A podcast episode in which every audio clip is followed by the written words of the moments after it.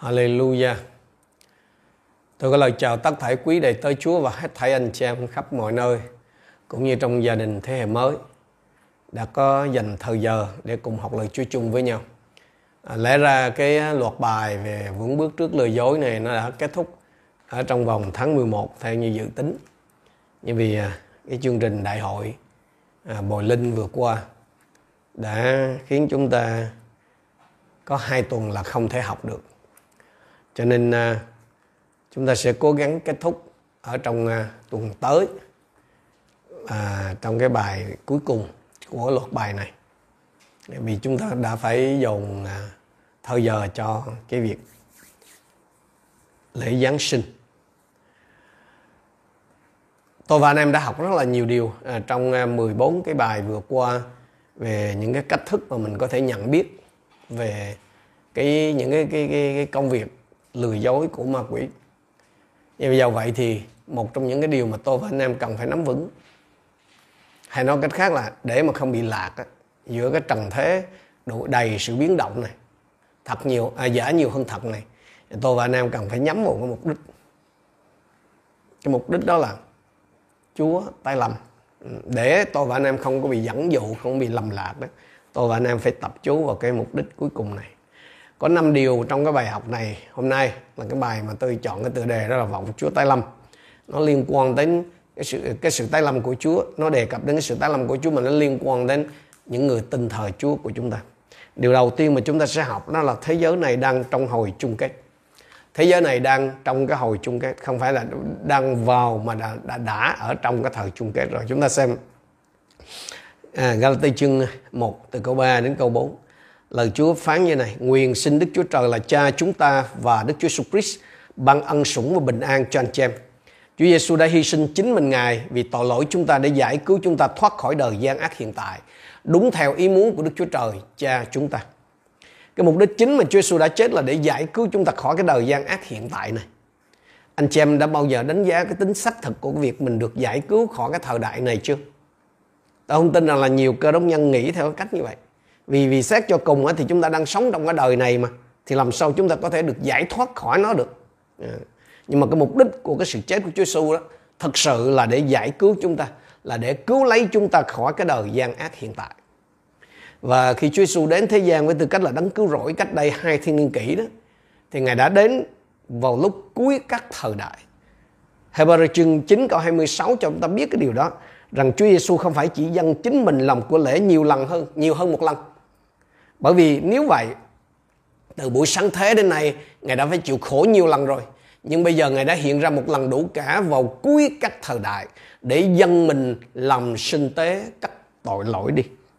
Cái cụm từ mà cuối các thời đại đó còn được dịch là sự kết thúc của các thời đại. Điều này có nghĩa là à, nó là một cái sự kết hợp của mọi thứ lại với nhau. Nó là cái sự hội tụ của mọi cái à, thứ lại gần nhau. Và khi Chúa Giêsu đến đó là để hoàn thành tất cả các mục đích của Đức Chúa Trời trong mọi thời đại để đạt được cái giải pháp cuối cùng cái giải pháp trọn vẹn cho mọi mục đích của Đức Chúa Trời. Ở trong Cô-rinh-tô thứ nhất chương 10 câu 11 khi mà Phaolô viết về những cái kinh nghiệm của dân Israel khi họ đi từ Ai Cập về xứ Canaan đó thì họ gặp phải những cái rắc rối và phạm tội dọc đường. Phaolô nói như này, tất cả những cái điều này xảy ra cho họ, tức là cho dân Israel như là một bài học và được ghi chép lại để cảnh cáo chúng ta là những người đang sống ở cuối các thời đại. Điều này có nghĩa là gì? Có nghĩa là cái kỳ chung kết đời đã đến với chúng ta rồi. Và cái việc bộc lộ tất cả các mục đích của Đức Chúa Trời theo một cái nghĩa nào đó đó là nó tùy thuộc vào nơi chúng ta. Là cơ đốc nhân, những người tin nơi Đức Chúa Trời đấy, à, chúng ta không bao giờ được đánh giá thấp cái tầm quan trọng của chính mình. Bởi vì sao? Bởi vì tất cả các mục đích đời đời của Đức Chúa Trời đều tập trung nơi chúng ta. Đều tập trung vào chúng ta và cái thời đại mà tôi và anh em đang sống đây. Bởi ơn của Chúa, chúng ta trở nên là cái nhân tố quan trọng nhất ở trong cõi vũ trụ. Và vì mục đích của Chúa cái lý do mà chúng ta trở thành cái nhân, cái nhân tố quan trọng nhất trong cõi vũ trụ là bởi vì cái mục đích của Chúa là tập trung vào chúng ta. Và nếu chúng ta thật sự hiểu được cái lẽ thật này ấy, tức là cái lẽ thật là mình là nhân tố quan trọng ở trong cái vũ trụ và cái mục đích của Chúa tập trung vào chúng ta đấy. Thì chúng ta sẽ thấy mình là ừ, chắc chắn là mình sẽ phải phải phải đi đến một cái chỗ là mình không thể sống một cuộc đời tầm thường nhàn rỗi được. Một ngày nào đó chúng ta sẽ phải trả lời với Đức Chúa Trời về những gì đã trở thành cái mục đích của Ngài. Tất cả chúng ta sẽ phải trả lời trước Chúa và cái thực tế này nó chứng tỏ cái tầm quan trọng của chúng ta. Ờ, một cái thật sự, một cái sự thật quan trọng mà chúng ta phải nắm bắt là cái thời đại hiện nay đó, nó đang đi vào cái hồi kết thúc. À, anh chị em có đang sống với cái niềm tin này không? Hay là anh chị em đang sống như thế là cái ngày tận thế chưa đến gần? Vô số đoạn kinh thánh, đặc biệt là trong tăng ước để cho chúng ta biết rằng cái thời đại hiện tại nó đang đi qua, nó đi vào cái hồi kết thúc. Nó sẽ không có tiếp tục vô thời hạn, anh chị em. Đây là lý do mà để chúng ta biết ơn. Bởi vì thế giới này là một cái mớ hỗn độn, thẳng thắn mà nói như vậy hơn nữa là cái cái tình trạng lộn xộn này ngày càng nó trở nên tồi tệ hơn. Cho nên nếu nó kết thúc đi thì đó là cái điều tốt hơn chứ không phải xấu đi. À, trong sách Matthew đó Chúa Giêsu đã nói về cái sự kết thúc à, về cái sự kết thúc của cái thời đại này với cái ẩn dụ là cái mùa gặt lúa mì và cỏ lùng. Ở trong Matthew chương 13 câu 39 40 kẻ thù gieo cỏ là ma quỷ mùa gặt là ngày tận thế. Thời gặt là các thiên sứ. Còn như cỏ lùng bị gom lại và đốt trong lửa thế nào thì ngày tận thế cũng vậy. Rồi ở câu 49 Chúa tiếp tục như này, đến ngày tận thế cũng vậy, các thiên sứ sẽ đến, tách biệt kẻ ác khỏi những người công chính. Và trong chương 24 câu 3 đó, thì các môn đồ hỏi Chúa Giêsu như này, xin nói cho chúng con biết rằng có điềm báo trước, có điểm gì báo trước về sự quan lâm của thầy và thời kỳ tận thế?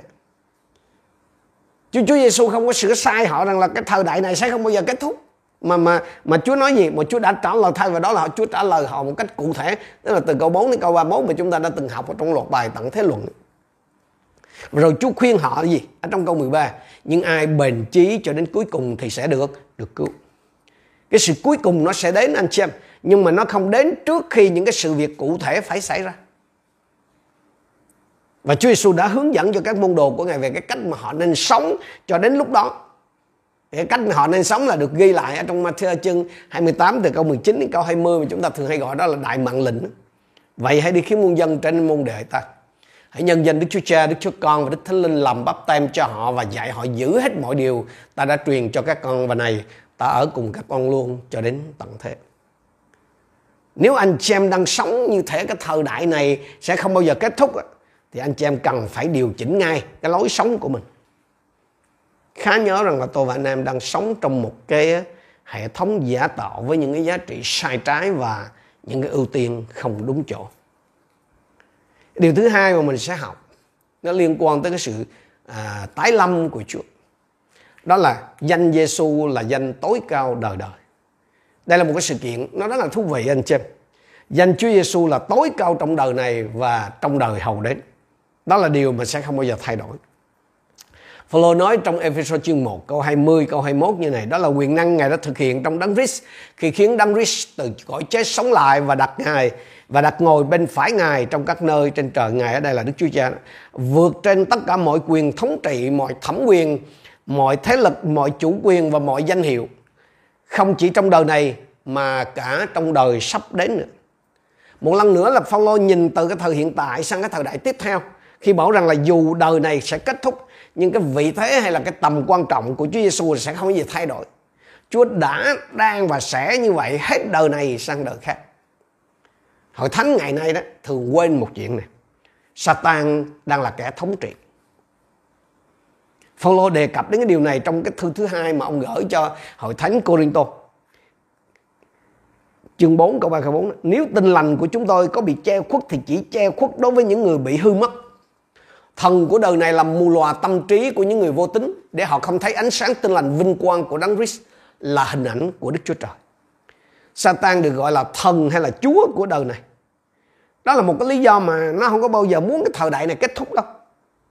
Nó đang làm mọi thứ có thể để có thể kéo dài cái thời đại này. Vì một khi cái đời này mà nó kết thúc thì sao?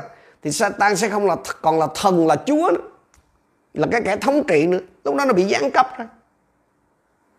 Ờ, chúng ta biết là mặc dù là Satan là không có ngang hàng với Đức Chúa Trời, Nhưng mà con loài người đã tôn nó làm thần, làm Chúa Bằng cách nào? Bằng cách đồng thuận với nó, Bằng cách chống lại chân Chúa, Tức là Đức Chúa Trời chân thật, Và thay thế Chúa bằng những thần tượng giả. Cho nên thời đại này hay là cái đời này là xấu, là ác. Vì sao? Vì nó có Satan làm cái kẻ thống trị.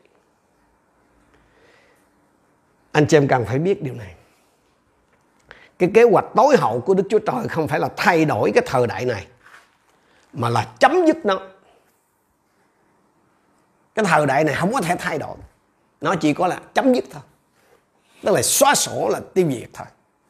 Thành ra đó, nếu cái cơ đốc nhân nào mà hướng mọi cái nỗ lực của mình vào cái việc thay đổi cái thời này, đó là đang bị lạc lối có nhiều điều chúng ta có thể và nên thay đổi, nhưng mà phải nhớ rằng mọi thay đổi mà tôi và anh chị em thực hiện trong cái thời đại này, nó không có mang tính vĩnh cửu đâu. Và cái thời đại này nó đang đi đến hồi kết thúc. Chúng ta đi tiếp tục ở cái phần thứ ba. Trật tự thế giới hiện tại là tạm thời. Ở trong văn nhất chương 2 câu 15 thì Kinh Thánh dạy chúng ta về cái việc đừng yêu thế gian. Điều này không có nghĩa là chúng ta không được yêu mến cái công trình sáng tạo của Đức Chúa Trời hay là chúng ta không được yêu thương con người. Mà thế gian ở đây đó nó có cái nghĩa là một cái hệ thống thế giới mà chúng ta không được yêu mến vì nó là kẻ thù của Đức Chúa Trời. Nếu chúng ta yêu kẻ thù của Đức Chúa Trời, tức là cái hệ thống mà nó đang điều khiển thế gian này, thì chúng ta là những kẻ phản bội Chúa. Chẳng hạn trong Phê-rơ nhì chương 2 câu 5 Sứ đồ Phêrô bảo rằng là nếu Ngài chẳng dùng thứ thế gian xưa, đó là Chúa đó. Nhưng dùng trận lục lớn tiêu diệt thế giới vô đạo đó chỉ giữ lại Noe, người truyền đạo, người truyền giảng vì sự công chính và bảy người khác. Nói về trận lục thì ở trong chương 3 câu 6 thì Phêrô của sách Phêrô nhì đó, thì Phêrô nói rằng là cũng bởi nước mà thế giới thời ấy đã bị ngập lụt và bị hủy diệt. Cái thứ mà mà mà bị hủy diệt trong cái trận lụt không phải là cái quả đất mà là cái trật tự thế giới vào cái thời của Noe. Không không phải trái đất bị hủy diệt đâu anh chị em. Không phải cái trái đất thời Noe bị hủy diệt mà là cái trật tự thế giới cái thời đó bị hủy diệt. Đó, đó là một cái hệ thống xã hội nhất định được gọi là thế gian. Anh chị em phải hiểu rằng là đây là cái điều mà kinh thánh thường đề cập đến khi nói về thế gian. Tức là khi nói về thế gian là kinh thánh đang muốn nói đến cái trật tự thế giới cái trật tự mà nó đang điều khiển cái thế giới vào cái thời điểm đó. Chúng ta đi vào cái phần đầu tiên trong cái mục này đó là Satan cai trị hệ thống thế gian. Cái sự sang ngã của con loài người đó đã khiến Satan trở thành kẻ cai trị thế gian này. Satan không có cai trị cái vũ trụ nhưng mà nó cai trị cái hệ thống thế giới hiện tại. Chúa Giêsu đã đặt cái danh hiệu này cho Satan đến ba lần ở trong sách văn. Ở trong văn 12 phúc âm văn đó, chương 12 câu 31 thì Chúa bảo là bây giờ là lúc thế gian bị phán xét và kẻ cai trị thế gian này sẽ bị trút phế. Cái danh hiệu mà kẻ cai trị thế gian này lặp lại ở trong danh 16 câu 11 nơi Chúa Giêsu bảo rằng là kẻ cai trị thế gian này đã bị xét xử rồi. Rồi một lần nữa nói về sự phán xét thì Chúa phán ở trong danh 14 30 rằng là kẻ cai trị thế gian này đang đến và nó chẳng có quyền hành gì trên ta. Cái, cái bí quyết chiến thắng của Chúa Giêsu và của chúng ta đó là nằm ở chỗ này đây. Cái bí quyết chiến thắng của Chúa Giêsu và của chúng ta là nó nằm ở cái chỗ là um, Satan không có phần gì ở trong chúng ta. Khi tôi và anh chị em tiếp nhận Đức Giêsu làm cứu Chúa mình được sinh lại và Đức Giêsu sống ở trong chúng ta. Thì Satan nó không thể đánh bại Chúa Giêsu vì Chúa bảo gì? Hắn chẳng có gì trong ta cả. Nếu anh chị em và tôi cũng có thể nói rằng là Satan nó không có gì trong tôi cả thì chúng ta cũng không thể bị khuất phục giống như vậy. Chúng ta đi vào phần tiếp theo, những kẻ nội gián. Anh chị em có bao giờ nghe cái cụm từ là cái đạo quân thứ năm chưa? Cái cụm từ này được sử dụng thường xuyên trước và trong thế chiến thứ hai và nó có nó bắt nguồn từ uh, một cái câu chuyện rất là thú vị. Tức là vào năm 1936 đó trong cái cuộc nội chiến ở Tây Ban Nha thì có một cái vị tướng đang dẫn đầu một cái cuộc tấn công vào một thành phố bị đối thủ chiếm đóng. Rồi có một cái vị sĩ quan khác đến gặp ông ấy và hỏi thưa tướng quân là cái kế hoạch chiếm thành của ngài là gì? Thì cái vị tướng này uh, trả lời như này. Hiện tại ta có bốn cái đạo quân tiến vào thành phố, một đạo từ phía bắc, một đạo từ phía đông, một đạo từ phía nam và một đạo từ phía tây. Rồi ông dừng lại một lúc và ông nói thêm. Nhưng mà ta còn có cái đạo quân thứ năm mà Tây hy vọng là nó sẽ chiếm thành cho ta. Thì cái vị sĩ quan kia mới hỏi là đạo quân thứ năm của ngài ở đâu? Câu trả lời là đang ở bên trong thành phố. Cái đạo quân thứ năm nó là bao gồm những cái kẻ phản bội. Những cái kẻ mà nó cuối cùng nó sẽ phá hoại cái hệ thống phòng thủ của thành phố. Đây chính xác là cái cách mà Satan nó đánh bại từng cá nhân và cả các hội thánh. Không bao giờ từ bên ngoài vào đâu, anh chị em, mà là từ bên trong. Trừ khi tôi và anh chị em có thể nói là ma quỷ không có gì nơi tôi cả. Còn không thì tôi và anh chị em đang gặp nguy hiểm rồi. Chúng ta thường nghe những câu kinh thánh như là đừng cho ma quỷ nhân dịp đừng có một cái khoảng tối nào trong đời sống của chúng ta mà ma quỷ nó còn có thể ẩn náu ở trong đó. Nhớ là Satan không thể đánh bại cá, từng cá nhân hoặc là một cái tập thể, một cái hội thánh từ bên ngoài. Chỉ từ bên trong, bởi những kẻ nội gian. Chúng ta đi tiếp tục. Satan thống trị bằng cái sự lừa dối. Cái điểm tiếp theo mà chúng ta phải hiểu về cái chiến thuật của Satan đó tức là để đứng vững bước trước lừa dối đó tôi và anh em cần phải hiểu cái chiến thuật của Satan đó là gì? Là hắn kiểm soát cái thế gian này thông qua cái sự lừa dối. Như chúng ta đã đã, đã học một cách rất là chi tiết trong nhiều cái bài trước đây. Nếu mà ma quỷ mà không thành công trong cái sự lừa dối con người ta thì nó không có thể kiểm soát người ta được. Tôi nói lại nè nếu mà không thành công trong việc lừa dối con người ta thì Satan không thể kiểm soát không chúng ta tìm thấy một cái câu kinh thánh đáng chú ý ở trong văn nhất chương 15, chương 5 câu 19 chúng ta biết mình thuộc về Đức Chúa Trời còn cả thế gian đều ở dưới quyền ma quỷ. Trong khi hầu hết các bản dịch Việt ngữ dịch là dưới cái quyền hay là dưới ách thống trị hay là dưới à, cái sự thống trị của ma quỷ thì cái bản nhuận chánh đó, tức là bản Gideon dịch cái câu này gần sát theo đúng nghĩa đen ở trong tiếng Hy Lạp là cả thế gian đều nằm trong tay của ma quỷ.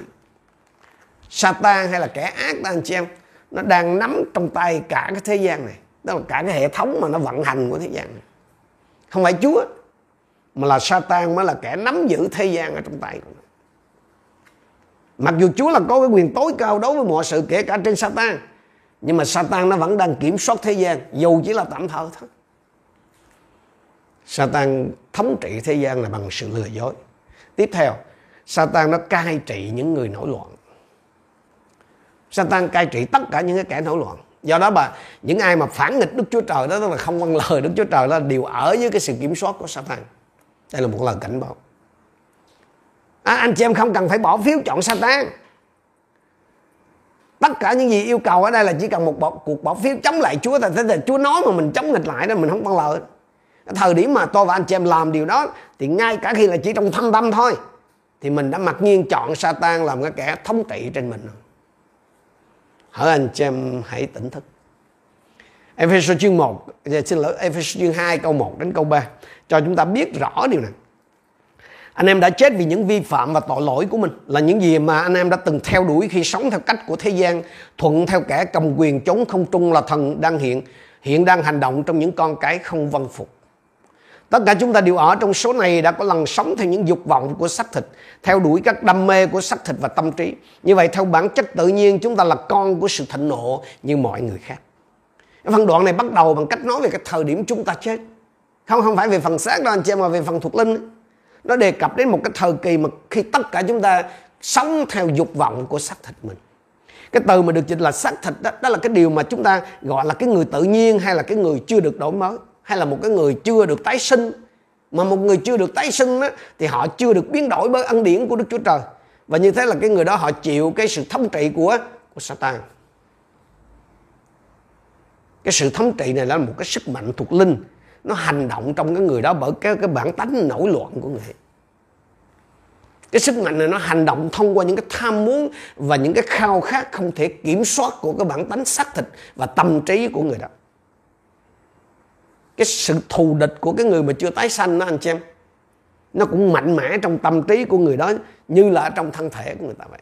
Giống như trong Phaolô đã nói, trong Roma chương 8 câu 7 là tâm trí xác thịt thì nó nghịch với Đức Chúa Trời là như vậy. Chúng ta để ý trong cái câu 3 đó, cái phần kinh thánh này nó kết thúc bằng việc gì? Theo bản chất tự nhiên, chúng ta vốn là con của sự thịnh nộ. Về cái bản chất tự nhiên thì tất cả chúng ta đều là con của cơn thịnh nộ của Đức Chúa Trời vì cái chúng ta là con cái của sự bất tuân chúng ta có chung một cái tổ tiên không vâng lời là Adam. Và bởi vì chúng ta thừa hưởng cái bản chất tội lỗi của Adam, nên chúng ta rơi vào cái sự thống trị của Satan. Chính vì vậy mà chỉ có cái cách là trông chờ vào Đức Chúa Trời để giải cứu chúng ta khỏi điều đó mà thôi. Satan đang thống trị thế giới này bằng sự lừa dối và nó thống trị trên những người nổi loạn, tức là không vâng lời. Đó chính là lý do mà chúng ta không nên đứng về phe với Satan. Chúng ta đi tiếp tục. Chúng ta không nên đứng về phe của Satan. Trong chương 41 của sách Job đó, có nói về một cái cái tạo vật tên là Leviathan.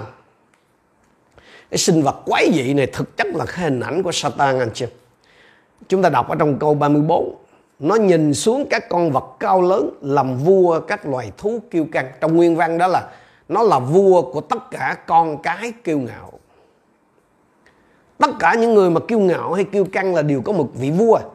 Mặc dù có thể họ không hề biết cái điều đó. Tên của vị vua đó là Satan. Cái khoảnh khắc mà anh chị em nói là tôi biết rõ nhất, cái khoảnh khắc mà anh chị em tự nói là tôi có thể tự lo liệu cái cuộc đời mình. Cái khoảnh khắc mà anh chị em nói rằng là tôi có thể xử lý cái tình huống này, tôi không muốn phụ thuộc vào Chúa. Thì đó là cái lúc mà quý vị đã chọn Leviathan, tức tức là cái hình bóng của Satan làm vua của mình đó là cái tình trạng của thế gian đó là cái tình trạng của vương quốc của Satan Satan đã tuyên bố là nó kiểm soát các cái vương quốc và các cái chính phủ trên thế gian này Chúng ta đọc, thấy cái điều này trong Luca khi quỷ vương nó cám dỗ Chúa Giêsu. Luca chương 4 câu 5 câu 6. mà quỷ đem Ngài lên chỉ cho Ngài tất cả các vương quốc trên thế gian trong giây lát và nói, Ta sẽ cho người tất cả các thẩm quyền và vinh quang của chúng vì chúng đã được giao cho ta và ta muốn cho ai tùy ý. Satan nói rằng là cả thế gian đã được giao cho nó. Dù Satan chúng ta biết là là tổ sư nói dối đó nhưng mà ở đây là nó nói thật chứ không có nói xạo à cái từ mà được giao đó được sử dụng ở đây cũng chính là cái từ mà được sử dụng để mô tả cái việc mà Judas Iscariot phản nộp Chúa Giêsu cho những người cai trị do thái. Về cơ bản đó thì Satan nói Chúa Giêsu như này. Tất cả những điều này tức là ừ, cái thẩm quyền và vinh quang của thế, toàn thế gian đó, đã bị phản nộp cho ta. À, ai chịu trách nhiệm cho cái sự phản nộp này anh chị? À, ai chịu trách nhiệm trong cái việc mà trao cái quyền cai trị thế gian cho ma quỷ? Adam ông trao cho ma quỷ khi nào khi ông từ chối Đức Chúa Trời tức là không không vâng lời Đức Chúa Trời và đứng về phe của Satan và ông đã giao lại cho hắn cái thẩm quyền mà Đức Chúa Trời đã ban cho ông lúc ban đầu. Do đó đó, Satan tuyên bố là kiểm soát tất cả các vương quốc và các chính phủ và nó chắc chắn là kiểm soát hầu hết ở trong đó. Nhưng tạ ơn Đức Chúa Trời là Chúa có cái giải pháp cho thế gian hư hoại này. Chúng ta đi vào phần tiếp theo, phần thứ tư. Tin lành là giải pháp của Đức Chúa Trời cho thế gian. Nếu chúng ta chỉ tập trung vào cái điều ác ở trong thế gian và hoạt động của Satan đó, thì cái quan điểm của chúng ta là hoàn toàn phi cơ đốc. Tôi nói lại, nếu tôi và anh chị em chỉ tập chú vào cái điều ác ở trong thế gian và cái hoạt động của Satan thì cái quan điểm của chúng ta là hoàn toàn phi cơ đốc. Bất chấp cái sự ác nó lan tràn trên thế giới và bất chấp cái sự phản nghịch, kiêu ngạo và ngạo mạn của thế gian, của nhân loại, Đức Chúa Trời vẫn vẫn yêu thế gian. Trên thực tế thì Chúa đã yêu thế gian đến nỗi đã ban con một của Ngài, Đức Chúa Giêsu để chết vì thế gian như dân 3 câu 16 một cái câu kinh thánh rất là quen thuộc và hầu hết những người tin thờ Chúa đều biết. Vì Đức Chúa Trời yêu thương thế gian đến nỗi đã ban con một của Ngài, hầu cho hệ ai tin con ấy không bị hư mất mà được sự sống đời đời. Tất cả chúng ta đều rất kiêu ngạo. Và tôi ngạc nhiên rằng Chúa có thể yêu tôi. Thật sự ngạc nhiên à tôi chưa bao giờ có thể hiểu được điều này. Là tại sao Chúa có thể yêu tôi. Nhưng mà tôi phải tin điều đó. Nếu không nắm bắt được lẽ thật này, thì tôi và anh chị em sẽ không phù hợp với tất cả các mục đích của Đức Chúa Trời mặc dù Đức Chúa Trời có quyền hạn có mọi quyền hạn và có lý do để tuyên án hủy diệt cái thế gian ngay lập tức. Nhưng mà Chúa không có cái thái độ như vậy giống như chúng ta. Nếu mà mình mà có quyền năng như Chúa. À, bất chấp cái sự nổi loạn của thế gian thì Đức Chúa Trời vẫn yêu thương thế gian và đã phó con của Ngài là Đức Chúa Jesus Christ chết thay cho thế gian. Và cái kết quả cuối cùng của thập tự giá là gì? Là Satan bị đánh bại hoàn toàn. Chúng ta đi vào cái phần đầu của cái mục này những thành tựu của thập tự giá những thành tựu của thập tự giá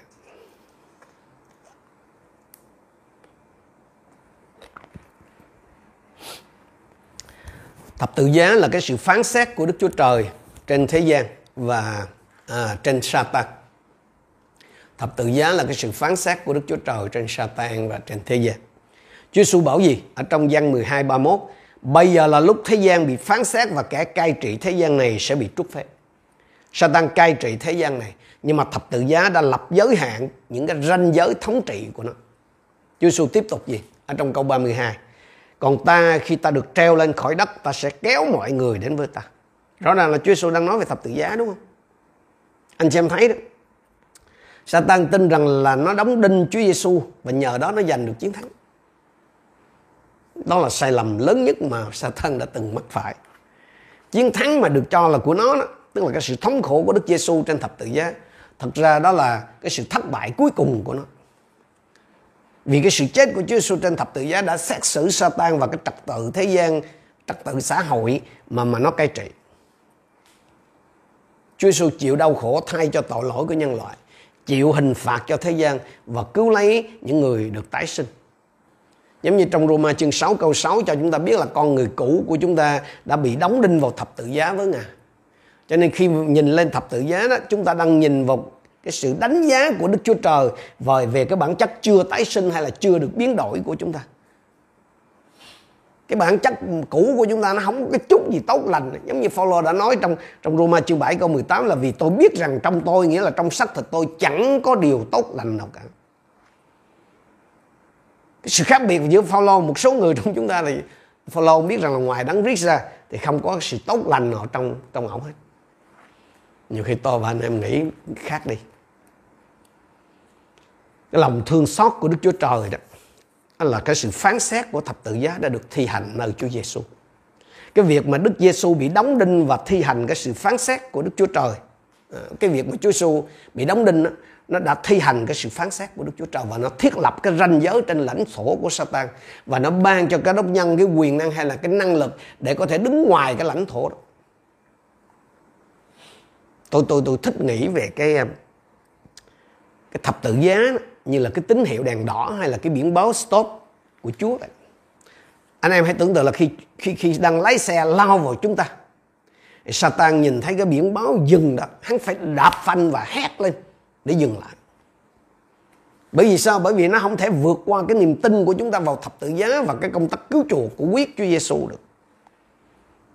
Thành ra là tôi và anh chị em sẽ được ở trong cái sự an toàn khi và chỉ khi chúng ta đứng về cái phía đúng của thập tự giá đó. Tức là đứng về phía sau của thập tự giá phía bên kia của thập tự giá. Trong văn chương 16 câu 8 đến câu 11 Chúa Giêsu phán gì khi Ngài đến? Tức là Đức Thánh Linh đó, Ngài sẽ cáo trách thế gian về tội lỗi, về sự công chính và về sự phán xét. Về tội lỗi vì họ không tin ta. Về sự công chính vì ta đi đến với cha và các con không còn thấy ta nữa. Về sự phán xét vì kẻ cai trị thế gian này đã bị phán xét rồi. Thập tự giá còn tỏ bài. Tức là thập tự giá đó nó thể hiện cái sự đại bại của Satan mà không chỉ đại bại bình thường mà thất bại gọi lại đây là thất bại công khai chúng ta đi tiếp tục sự thất bại công khai của đối với Satan Satan cái kẻ mà thống trị thế giới này theo như lời Chúa Giêsu là đã bị xét xử bởi thập tự giá thì Đức Chúa Trời đã dán cho Satan một cái thất bại hoàn toàn, một cái thất bại vĩnh viễn không thể đảo ngược và nó không bao giờ có thể thay đổi được. Chúng ta xem Colossae chương 2 câu 13 đến câu 15. Khi trước anh em đã chết bởi tội lỗi và xác thịt không cắt bì thì Đức Chúa Trời đã khiến anh em cùng sống với Đấng Christ vì đã tha thứ mọi tội lỗi của chúng ta. Ngài đã hủy bỏ giấy nợ chống lại chúng ta với những luật lệ ràng buộc chúng ta. Ngài lại bỏ bằng cách đóng đinh nó vào thập tự giá. Ngài đã phế trút Ngài đã phế bỏ các quyền thống trị, các thế lực dùng thập tự giá chiến thắng chúng nó và bêu chúng ra giữa thiên hạ. Thập tự giá đã tước bỏ cái những cái vũ khí của Satan khiến nó thất bại công khai và phơi bày nó ra trước công chúng chúng ta cần phải biết cái sự thật quan trọng này nhưng mà tôi nói với anh chị em Satan tìm đủ mọi cách để giữ cho hội thánh không biết về những cái điều mà thập tự giá thật sự đã làm xong cho chúng ta rồi.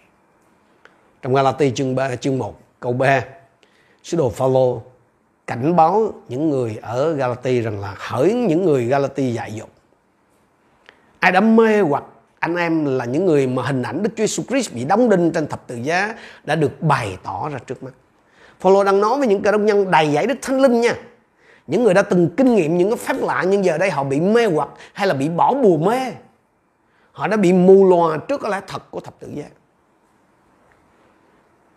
Làm mù lòa chúng ta là một trong những cái mục tiêu chính yếu của Satan đó. Bởi vì sao? Bởi vì một khi mà không còn nhìn thấy thập tự giá nữa thì chúng ta sẽ trở thành một con tốt hay là một cái đồ chơi ở trong tay của Satan mà thôi. Cho nên cái cách duy nhất để chiến thắng là thông qua cái sự hiểu biết và khẳng định về những gì mà thập tự giá đã hoàn thành cho chúng ta. Chúng ta tiếp tục. Thập tự giá là cái câu trả lời của Đức Chúa Trời. Cái câu trả lời của Đức Chúa Trời cho thế giới này, thế giới gian ác này là thập tự giá cái phản ứng duy nhất đối lại với những điều xấu xa đối lại với những cái áp lực và cái yêu sách của thế gian này đó là áp dụng quyết của Đức Chúa Giêsu quyết đã đổ ra trên thập tự giá vào trong cuộc đời của anh chị em Gọi là từ chương 5 câu 24 cho chúng ta biết là vậy những người thuộc về Đấng Christ Giêsu đã đóng đinh xác thịt cùng với các đam mê và dục vọng mình trên thập tự giá rồi. Là cơ đốc nhân, là những người thuộc về Đấng Christ bất kể là giáo phái nào thì chúng ta cũng đã đóng đinh sắc thịt mình với những cái đam mê và tham dục của nó trên thập tự giá rồi. Hãy để ý điều này anh chị em. Cái sự cung ứng của đức chúa trời đó tức là về thập tự giá nó luôn bao gồm hai, hai, hai điều. Một là những gì chúa đã làm và hai là những gì chúng ta phải làm. Tôi nói lại nè cái sự cung ứng của đức chúa trời luôn có hai mặt. Nó bao gồm những gì đức chúa trời đã làm và cả những gì chúng ta phải làm. Roma chương 6 câu 6 nói rằng là con người cũ của chúng ta đã cùng bị đóng đinh vào thập tự giá với Ngài. Khi Chúa Giêsu chết trên thập tự giá đó, thì đó là lúc mà cái con người cũ chưa được tái sinh của chúng ta đã bị xét xử. Chúa Chúa Giêsu đã gánh chịu cái sự phán xét xứng đáng dành cho cái tên tội phạm ở trong anh chị em và tôi. Cho nên khi nhìn lên thập tự giá đó, anh chị em sẽ thấy cái nơi mà lẽ ra tôi và anh chị em phải bị treo ở đó cái bản tánh cũ hay là cái con người cũ của chúng ta đã bị đóng đinh cùng với đấng Christ. Nhưng mà cái sự chu cấp của Đức Chúa Trời trong Christ Giêsu đó phải được cá nhân hóa, phải được áp dụng cho đời sống của mỗi một cá nhân. Đó là lý do mà Chúa nói là những người thuộc về Đấng Christ đã đóng đinh xác thịt mình vào thập tự giá, đã đồng vị thế với Ngài ở trên thập tự giá. Thì họ cần phải đồng thanh giống như Phaolô ở trong Galati chương 2 câu 20 rằng là tôi đã bị đóng đinh vào thập tự giá với Đấng Christ mà tôi sống không phải là tôi sống nữa, nhưng đấng Christ sống trong tôi. Nay tôi còn sống trong thể xác. Tức là tôi sống trong đức tin của con Đức Chúa Trời là đấng đã yêu tôi và đã phó chính mình ngài vì tôi. Cái lời xưng nhận như này nó cá nhân hóa những cái thành tựu của thập tự giá, hay là những gì mà thập tự giá đã hoàn tất. Thập tự giá hành động ở trong đời sống chúng ta và tẩy sạch tội lỗi chúng ta khi chúng ta xưng nhận một cách đúng đắn và tin cái điều đó ở trong lòng. Giống như trong Thi Thiên 103 câu 11, 12, Miche chương 7 câu 19 hay là Hebrew chương 8 câu 12 tỏ bài vậy. Chúng ta đi tiếp tục. Như tôi nói lúc nãy, cái sự cung ứng của Đức Chúa Trời luôn có hai mặt. Đó là bao gồm những gì Đức Chúa Trời đã làm và cả những gì chúng ta phải làm. Chúng ta đi tiếp cái phần tiếp theo đó là cái đáp ứng của con người chúng ta đối với công tác đã hoàn thành của thập tự giá đáp ứng của con người chúng ta đối với công tác đã hoàn thành của thập tự giá. Cái công việc của thập tự giá thì nó có nhiều phương diện anh chị em. Thứ nhất là nó liên quan đến những gì Đức Chúa Trời đã làm cho chúng ta qua sự chết của con ngài là Đức Chúa Jesus Christ ở trên thập tự giá. Tôi và anh em nên vui mừng với cái với cái sự thật đó cái lẽ thật đó. Nhưng mà đó không phải là kết thúc của câu chuyện đó. Thập tự giá nó liên quan đến những gì nó phải làm ở trong chúng ta. Không chỉ là Chúa đã làm mà mà mà cái điều mà nó phải làm trong chúng ta cái bản tánh cũ của chúng ta phải chết. Đức Chúa Trời đã cung cấp cái phương tiện cho cái sự chết này, nhưng mà Chúa Giêsu bảo gì? Bất kỳ ai muốn theo Ngài thì phải làm hai điều. Một là từ bỏ chính mình, và hai là gì? Vác thập tự giá của mình mà theo Chúa. Giống như trong Matthew chương 16 24 Mark chương 8 34 hay là Luca chương 9 23 đã nói vậy. Thập tự giá của chúng ta nó bao gồm những gì? Đầu tiên anh xem thập tự giá của chúng ta đó là cái nơi giao nhau giữa ý muốn của chúng ta và ý muốn của Đức Chúa Trời à, nếu chúng ta muốn noi theo Chúa noi theo Chúa Giêsu thì chúng ta sẽ đến ngày nào đó cái nào giao nhau giữa ý muốn của mình và ý muốn của Đức Chúa Trời thứ hai là thập tự giá của chúng ta là nơi chúng ta chết Đức Chúa Trời không có áp đặt cái chết này cho chúng ta mà chúng ta phải chọn lấy cái chết này nếu mình muốn. Tôi tôi và anh chị em có thể chọn không phải chết. Nhưng mà nếu làm như thế nếu chọn như thế tôi và anh chị em không thể đi theo Chúa Giêsu được. À. Nếu anh chị em đang gặp phải khó khăn, đang gặp phải trouble khi đi theo Chúa Giêsu thì có lẽ là anh chị em chưa có bắt thập tự giá của mình. Chúng ta có thể coi thập tự giá là một cái công cụ tra tấn và hình quyết hoặc là chúng ta có thể coi thập tự giá là một cái phương cách để giải thoát khỏi cái bản tánh cũ của chúng ta cảm ơn chúa vì ngài cung cấp cho chúng ta một cái giải pháp hay là một cái lối thoát trong trong Roma chương 7 câu 24 Phaolô than thở rằng là khốn nạn cho tôi, ai sẽ cứu tôi khỏi cái thân thể hay chết này và câu trả lời của ông ngay sau đó, ở trong câu 25 là gì cảm tạ Đức Chúa Trời, nhờ Đức Chúa Jesus Christ là Chúa chúng ta Đức Chúa Trời ban cho tôi và anh chị em một cái lối thoát qua Chúa Jesus Christ. Một cái sự giải thoát qua Chúa Jesus Christ. Nhưng mà chúng ta sẽ không chọn cái lối thoát đó. Không ai trong chúng ta sẽ chọn lối thoát đó. Cho đến khi mà mình nhận thấy rằng là mình cần nó. Phần lớn cái sự tranh chiến trong cái mà chúng ta trải qua trong cái đời sống cơ đốc đó, anh chị em. Thường xảy ra là khi Đức Chúa Trời cố gắng thuyết phục chúng ta rằng là chúng ta cần thập tự giá cho nên càng sớm nhận thức được cái sự cần thiết này thì tôi và anh chị em càng thành công với tư cách là những cơ đốc nhân Galati chương 6 câu 14 Sứ đồ Phaolô nói như này, Còn với tôi Tôi chẳng khoe điều gì về th- ngoài thập tự giá của Chúa chúng ta là Đức Chúa Jesus Christ Nhờ thập tự giá thế gian đối với tôi đã bị đóng đinh và tôi đối với thế gian cũng vậy. Phaolô từ chối khoe khoang về bất cứ điều gì. Thậm chí là không có khoe về việc là hậu tự của Abraham hay là người Pharisee hay là về cái việc ông nghiêm khắc giữ luật pháp, luật lệ hay là ông đã thành lập nhiều hội thánh. Không, ông không khoe mấy chuyện đó. Ông không có gì để khoe khoang ngoại trừ một điều thôi. Thập tự giá của Chúa Jesus Christ. Cái tuyên bố này là kinh ngạc lắm anh chị em, rất là đặc biệt bởi vì trong cái văn hóa La Mã đó, thập tự giá là một cái điều đó đáng khinh bỉ Tuy nhiên đó là cái điều mà Phaolô chọn để khoe khoang cho đến đời đời. Qua thập tự giá thì thế gian đã bị đóng đinh đối với Phaolô. Và ông đối với thế gian cũng vậy. Thế gian không có cái yêu sách ở phía bên kia của thập tự giá. Cái lãnh thổ của nó nó kết thúc ngay chân thập tự giá. Những cái áp lực và những cái cám dỗ của nó nó kết thúc ngay chân thập tự giá. Còn ở phía bên kia của thập tự giá đó là hòa thuận, là hòa bình, là bình an.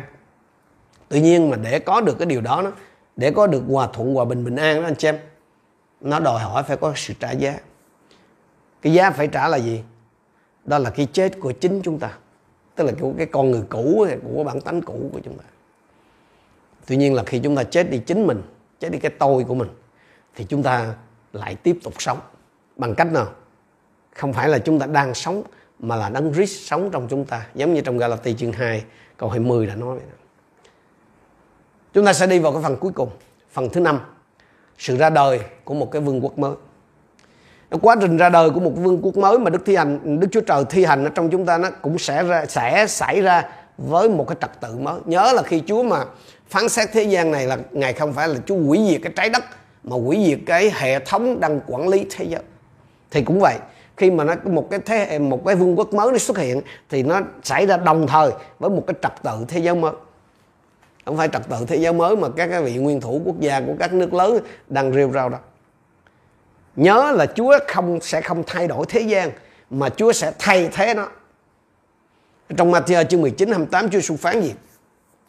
Thật ta bảo các con đến thời đại muôn vật đổi mới, khi con người sẽ ngự trên ngai vinh quang của Ngài, thì các con là những người đã theo ta cũng sẽ ngồi trên 12 ngai để đoán xét, để xét đoán 12 bộ tộc Israel. Cái từ đổi mới cũng chính là cái từ được dùng để chỉ cái quá trình được tái sinh. Một cái trật tự thế giới mới sẽ ra đời. Vì nếu không thì làm sao chúng ta có thể bước vào vương quốc của Đức Chúa Trời mà mà mà không phải qua sự sinh nở? Các cá nhân cũng như cả nhân loại này đều phải trải qua một lần sinh nở để đem lại vương quốc cái sự sinh nở thì nó sẽ mang lại một cái thời đại mới cái thời đại hiện cái thời hiện tại này hay là đời này nó sẽ qua đi và anh em luôn nhớ là Đức Chúa Trời sẽ không có hàng gắn, không có vá víu nó. Không, Chúa sẽ thay thế nó hoàn toàn bằng một cái trật tự mới. Là cái trật tự sẽ được sinh ra ở trên trái đất. Tôi tin rằng là chúng ta đang trải qua cái cơn đau đẻ của cái quá trình sinh nở này rồi. hai, hãy tưởng tượng xem khi một cái người vợ trẻ mang thai và đến 9 tháng 10 ngày rồi đó, khi mà thì cô ấy bắt đầu gì? Chuyển dạ tức là bắt đầu đau đẻ. Có khi nào mà chồng của cô ấy bảo là, ước gì mà chúng ta có thể thoát khỏi những cái cơn đau này không? Không. Vì sao? Việc anh ấy nhận biết là cái cơn đau đẻ nó phải xảy ra để cho cái đứa bé nó chào đời. Nên khi đó anh sẽ làm gì? Đưa vợ mình tới bệnh viện cũng một thế đó. À, anh chị em không thể ngăn sẽ không ngăn được những cái cơn đau đẻ của thế gian này bằng cái cách là cố gắng hàng gắn thế giới hay là ừ, ừ, hàng gắn lại những cái đổ vỡ của thế giới. Giống như ừ, cái việc mà mà ngăn chặn những cái cơn đau đẻ là dại dột ấy thì tôi và anh chị em cũng vậy. Những gì mà tôi và anh em cần làm là gì? Là tìm kiếm cái sự ra đời tức là cái sự tái lâm của Chúa Giêsu Đức Chúa Trời đang thiết lập một cái vương quốc không thuộc về thế gian này trong gian 18 36 Chúa Giêsu nói với phi lát gì vương quốc của ta không thuộc về thế gian này nếu vương quốc của ta thuộc về thế gian này thì những người theo ta đã chiến đấu để không để ta bị nộp vào tay người Do Thái. Nhưng vương quốc của ta không thuộc về thế gian này. Tôi không tin rằng là các cơ nhân nên chiến đấu để thiết lập vương quốc của Đức Chúa Trời. Một cơ đốc nhân có thể bị bắt buộc phải đi thực hiện nghĩa vụ quân sự cho đất nước của mình. Nhưng mà cái người đó không không không chiến đấu để thiết lập vương quốc của Đức Chúa Trời. Bởi vì sao? Bởi vì vương quốc của Đức Chúa Trời nó không đến bởi một cái cuộc chiến nhưng mà là bởi cái sự hạ sinh hay là cái sự ra đời cái sự ra đời nó sẽ mang đến cái sự phán xét ở trên thế gian này nó cắt nó cắt bỏ đi cái bức màn lừa dối để phơi bày và tách biệt những người tin thật khỏi những cái kẻ giả danh, tách biệt à, những cái tín đồ giả với những tín đồ thật, tách biệt đấng rít thật với đấng rít giả hay là antichrist nó tách bạch hội thánh thật với hội thánh giả và đảm bảo cái chiến thắng cuối cùng, cái chiến thắng vĩnh cửu của đấng Rít. và trong Thessalonica nhì Phaolô có nói về cái sự trở lại của Chúa Giêsu trong quyền năng và trong vinh quang để thiết lập vương quốc của Ngài trên đất thay cho hệ thống của thế gian này. Chương 2 câu 1 câu 2. Thưa anh em về sự quan lâm của Chúa chúng ta là Đức Chúa Jesus Christ và về cuộc hội ngộ giữa chúng ta với Ngài, chúng tôi xin anh em đừng vội dao động tinh thần hay hoảng sợ bởi tà linh, bởi lời nói hoặc thư từ nào dường như cho chúng tôi gửi đến nói rằng ngày của Chúa đã đến rồi. Nói cách khác là đừng có tin khi người ta nói với anh chị em rằng là ngày của Chúa đã đến rồi. Mọi người đã đưa ra cái tuyên bố này vào thời của Phaolô cái một thôi một số còn thậm chí là lưu hành những cái bức thư giả mạo đó thứ thư mà gọi là fake mail. Nhằm có mục đích gì? Giả vờ rằng là do follow viết.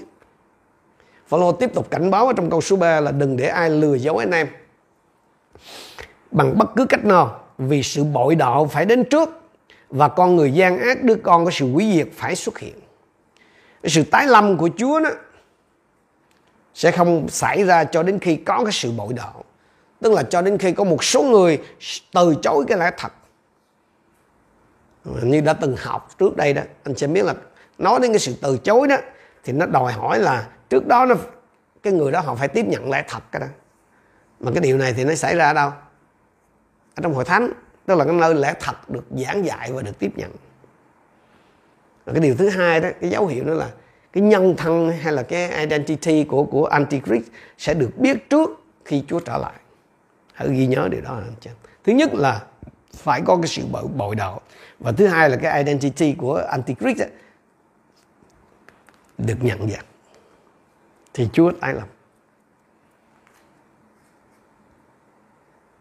Hội thánh thật là cái bức tường thành vĩ đại để bảo vệ thế gian khỏi Antichrist. Nhưng mà một khi mà hội thánh bắt đầu xa rời cái lẽ thật, lẽ đạo đó, tức là hội thánh bắt đầu xa rời cái hội thánh chân chính khi nó bị khuất phục trước cái sự lừa dối của Satan và nó phá vỡ cái lòng trung thành với Đức Chúa Trời, thì cái bức thành, bức tường thành vĩ đại đó, nó sẽ bị sụp đổ và nó sẽ mở đường cho Antichrist lộ diện. Hội thánh, cái chức năng hội thánh là muối của đất mà anh xem khi hội thánh mà mất mạng, sự hư hoại nó sẽ hiện hình. Cho nên cái sự băng hoại của hội thánh anh em đừng lấy làm ngạc nhiên nó phải là tất yếu bởi vì nó là cái cái cái nhân tố góp phần vào cái chiến lược của Satan nhằm tiết lộ ra antichrist đây là lý do mà tôi và anh chị em cần phải học cách giữ cho hai cái hội thánh nó luôn khác biệt và giữ cái lòng trung thành một cách cá nhân với Đấng Christ. Hãy giữ cho hội thánh, tức là hãy học cái cách giữ cho hội hai cái hội thánh này thật với giả nó nó phải tách bạch và mình phải học biết để giữ lòng trung thành của mình với Chúa một cách cá nhân. Sự chống đối là chắc chắn sẽ gia tăng. Ngay ở những cái xứ gọi là cơ đốc giáo. Sự chống đối sẽ gia tăng. Nhưng mà Chúa bảo rồi, ai kiên trì cho đến cuối cùng thì sẽ được cứu. Hội thánh Đức Chúa Trời sẽ Đức Chúa Trời sẽ sử dụng các cái hoạt động xấu xa của Antichrist để tinh luyện hội thánh thật và trình diện ra cho Chúa một cái nàng dâu thuần khiết. Kinh Thánh tuyên bố rằng là cô dâu của Đấng Christ tức là hội thánh thật đó, sẽ đầy vinh hiển, thánh khiết, không vết, không nhăn, không gì chê trách được. Chúa sẽ tuôn đổ cái tình yêu và phước lành của Ngài trên nàng dâu của Ngài là hội thánh thật. Những ai thuộc về hội thánh thật ấy thì sẽ chia sẻ ngay của Chúa tức là sẽ được đồng cai trị với Chúa đến đời đời. Trong khi đó hội thánh giả thì sẽ bị gạt sang một bên, bị từ chối và sẽ bị lãng quên. Và thuộc về hội thánh thật thưa anh chị em, không phải là chúng ta có nói tiên tri hay là có nói tiếng lại không.